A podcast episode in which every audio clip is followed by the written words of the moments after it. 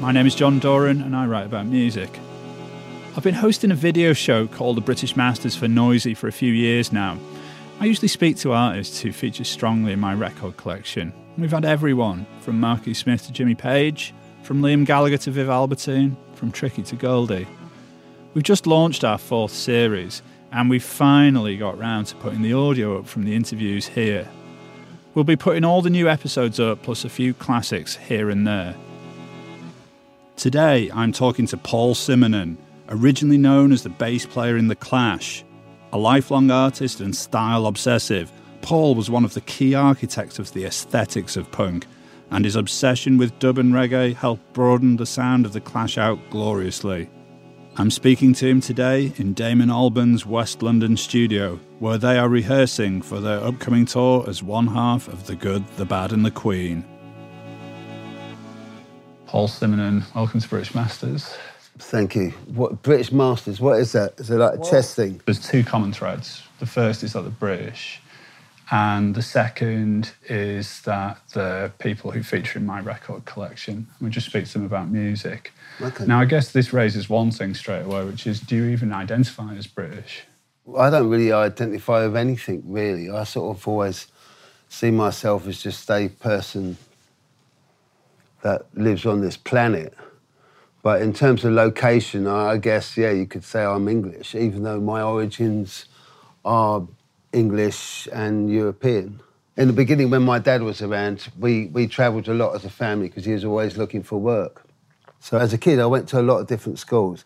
My stepfather, he won a scholarship to study music. So we went to uh, Siena, and also I was fortunate because I didn't have to go to school there partly because I refused to, because of my age group, I'd have to wear a, a blue smock with a big ribbon here. I said, Mum, I, I, I can't do this because it's like we're from Brixton.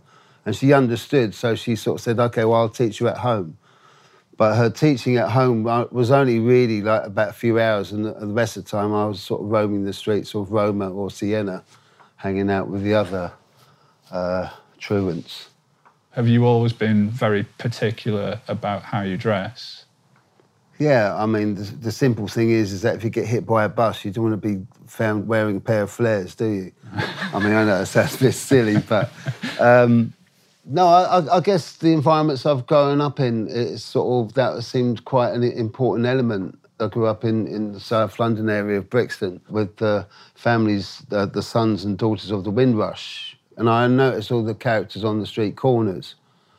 But then also that evolved much many years later into sort of the, the skinhead thing where sort of style was quite important, even though it's sort of minimistic because it wasn't flamboyant as such. But then I guess the flamboyancy came about with a two-tone suit. Well, talking of which, because, you know, obviously the Clash have had very distinctive periods of wearing military or kind of quasi uh, And it was, it was down, down to finance. Uh, in the yeah. beginning, uh, we didn't have uh, uh Malcolm McLaren and, Ma- and Vivienne Westwood shop to rely on, whereas Pistols had that, they were dressed. Whereas because my experience working down Portobello as a kid, I was savvy with second-hand clothes and and in some ways it's fortunate because it was very easy at that period in the 76 when straight leg trousers were everywhere in second-hand stores because everybody wanted to wear flares. So to get a suit very similar to this was dead easy, and all you had to do is just sort of dress it up, put some studs in it, and I guess from my art college aspect, it's like you could Jackson Pollock a shirt, uh, and it was you know it sort of do it yourself. I was thinking on the way over, like Paul Simonon strikes me nowadays as someone who's an artist who does a bit of playing bass on the side. And I wondered if you agreed with that assessment. You know what? Ever since I was a little kid, I've always done what I wanted to do. I always done stuff on my own terms. People that don't know me, they say, uh, "Well, what do you, what do you do?" I said, uh, I, I do whatever I like it wasn't easy to have that attitude in the beginning because it meant you would go hungry. But um, but now I'm sort of able to. I've got a, a, very very small financial cushion from the clash that allows me to sort of paint I wanted to ask you about art as it relates to kind of your history as a musician. What I'm really curious to know is could punk even have happened if it wasn't for people like yourself who were kind of deeply embedded as artists or the art school tradition? Jamie Reid, Linder Sterling in Manchester, bands like Wire and Gang of Four have got very much like an art yeah. schooling, well, crass. thing, yeah. Well, the thing is, is that it's interesting you say it because like, I, I went to art college because I wanted to be a painter. Mick Jones went to art college because he thought that's where you went to get a group together. So there's always been that tradition. And in what, in some ways, I would say that Bernard Rhodes was quite responsible for the Clash. Mick had this band, London SS, and uh, and Bernie said, Mick, get rid of your band, get a band with this bloke, which was me. He liked the idea of mixing musicians with non-musicians. Mm. And it was also Bernie that suggested to the Pistols that John be their singer. Uh, in the same guise of musicians and non-musicians. But Mick, because of his knowledge of music history, knew about this bloke who was in the Beatles called Stuart Sutcliffe. And he said, no, he's, he's a painter like you. And he played bass, sort of, like you. So I related to that. I was watching the video to Medicine Show by Big Audio Dynamite on YouTube, and obviously Mick's in it. Yeah, yeah. You, you, and you and Joe have got starring roles in it as well, haven't you? Yeah, well, that was that was sort of uh, Mick invited us, and we thought, you know, it's it's the show of like, you know, we're mates again. I take it there was no talk of getting the Clash back together. Well, there was talk about it, but I I, I had no interest in, in in it at all from day one. There's this sort of rock and roll hall of fame, which is a joke, really. Thing is, is that I, I didn't really want anything to do. I'm not into these award things and ceremonies and all that. Uh, and I went because Joe was dead and, and his family were going to be there. I think I had to put that my feelings about it aside. But Joe was keen on doing it, and uh, and we had sort of almost down to a day or a few days before he died, uh, we had this ongoing fax conversation. And my point was that I'm, I'm not, I don't want anything to do with it. And he said, well, try it, you might like it, or, or we might get Manny to play the bass. I said, go ahead. But what I want to put across to you is that for people, if they're going to see the Clash reform, I'd rather it be in some club somewhere rather than some corporate business thing where, where a seat costs a thousand pounds each. That was my last message to him. It's really interesting that John Lydon crops up in the same video right at the end with a machine gun. And this made me think was the Sex Pistols clash rivalry maybe talked up a little bit in the press? Well, yeah, initially, because it's, I guess it's sort of like the Rolling Stones and the Beatles situation.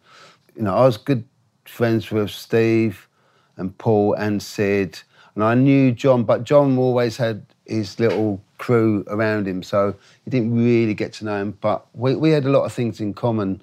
I guess Bernie Rhodes, for, for example, and also my background, and I guess his background and our sort of in, being influenced by Jamaican music because of the environment you grow up in. The good thing about the Pistols, well, lots of good things about, uh, uh, too many things that are great about the Pistols.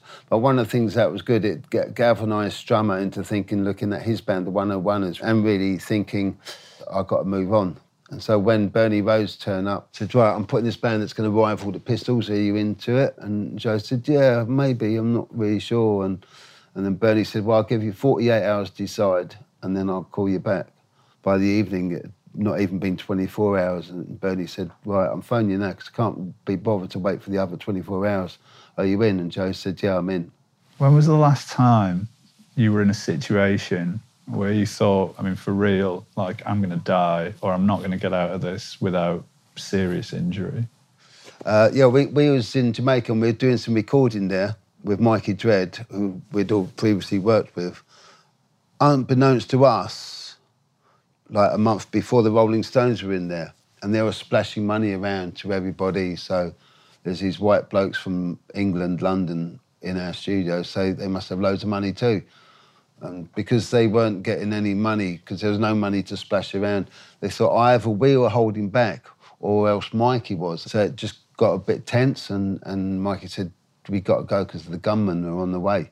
And uh, when he said that, because he's a local fella, you know, he means serious, you've got to leave. What about when you go to a place where there's a different situation happening? Because I know the Clash used to play like Belfast, didn't they? Yeah, that actually that's pretty scary too. But the reason we went to Belfast is because nobody would go there. And of course, you know, when you're young, you sort of go, oh, no one's going to tell us what to do. And, and uh, we went there really to play music, really. There was a band, I can't remember what they're called, but there was a band that was there, a local band that were assassinated. No bands would perform in, in Belfast. And so it was sort of dying. And somebody said, well, why don't you play in Belfast? We said, yeah, okay, let's go. One section of people thought, oh, it's us glamorising, oh, we're terrorists, or we're this, or it was nothing. It was about, yeah, we're here. Why don't you come over and play here? We've performed here. It's fine. Just come over and do a show. We're talking today because the nameless supergroup that a less well researched journalist might call the good, the bad, and the queen, but actually doesn't have a name, is back together again. I well, it sort of does have a name by default somehow. But the you know the supergroup it's a bit of a joke really because it's it's sort of supergroup seems to sort of like measure out the idea that right we'll get this person and we'll choose that person and if we get that person we can do that and then it'll be like this. But it didn't really happen like that with this situation. It was very organic and natural. Can I ask you about the archaic spelling of the title? It's sort of like that sort of nostalgia thing that people have, that idea of this sort of merry England, whereas we, we know it's not actually very merry. People have this sort of romanticised idea of England. We want England how it was before. I mean, how it was before, I can tell you, it was a bit grim, and it's not particularly pleasant now. People have this nostalgia, which is sentimental and not based in any reality. You know, they think England should be like sort of duck ponds with the vicar standing outside the church and people playing cricket on the green. I think this album is more about banging the drum for uh, how we've moved on, hopefully, from that dreamy thought of, of Merry England. In the same way, like maybe with the whole Brexit thing, some ways I think may, maybe we should just start again reinstigate the idea of a united Europe, but allowing countries to have some control over their cultural makeup of that country rather than being dictated by somewhere that's not sympathetic and make a contribution. I mean, without people coming into this country and bringing their experiences and culture, especially say for the West Indians, for example, you, you wouldn't have had the specials and there'd be elements of the clash that wouldn't have existed. What actually happened to the bass guitar off the cover of London Calling? Uh, I've actually got it, and uh, and the only reason that I've still got it is because when we was leaving the stage, I noticed Joe walking off with one half of it, and I sort of thought, "Oh, then that's mine." And I said, "Actually, that belongs to me," and grabbed right. it back and just put it in the in a box, and I and I've still got it. So, can I ask you about the incident with the MV Esperanza? How you got to become an undercover chef on and I wasn't the chef. Uh, a mate of mine, he he works for Greenpeace, and I've been pestering him for years to partake in one of their actions. And in the end, he said, "Look, I've been thinking about it, and." Um, of all people, I think you actually you'd probably be quite suitable in so far as you're used to living in a small confined area, such as like a tour bus or whatever, and travelling, and you seem to know how to get on with people. And because I didn't have any skill as such, on I had to take the lowest job, which was sort of assistant to the chef. Uh, so it's sort of all hands on deck, I, I guess you would say. Uh, you, didn't, you didn't go as Paul Simonon, did you? Well, I just went as Paul. So when you actually got on the boat, what was the mission? What was the sorry the action? What was? Well, we were supposed to intercept the Ericsson, which was uh, an oil structure, which we did eventually, but it was difficult because they turned off their tracking system, so it's hard to locate them. So we was uh, at sea for quite a few months. So what happened when you actually found the rig or the? Uh, well, we had the Danish Navy stalking us at the time, and we was expecting them to storm the ship, which they did the previous year. So we got up really early, about five in the morning, and climbed up it. And our point was, um, could you show us what your plans are if there's an oil spill? And they said, uh, well, no, you can't see them because obviously they didn't have them. And if you don't get off, you're going to be arrested for piracy. And so we said, well, whatever. Anyway, we got arrested and that was that. You got locked up for a while, didn't you? Yeah, we got locked up, but that was all right. It's like, you know, I mean, it wasn't like I was locked up for 10 years or anything crazy like that. We got taken to the prison in, in Greenland and uh, they put us, when we arrived, the whole prison was, it was like those, like in those films where they bang the tin cups against the, like yelling, fuck you, get out of Greenpeace, we hate you. Oh, really? Oh, yeah, yeah, really aggressive. And uh, this guy come up to me and said, well, I want to fight you. I said, well, what about? And I, I said to him, so what do you miss? He, he said, oh, I, I miss my girlfriend. I said, yeah, me too. And then suddenly it's all like, it's all fine. Paul, thanks very much. Okay, thanks. That was me, John Doran, talking to a British musician who has changed the course of popular culture. This is the British Masters podcast.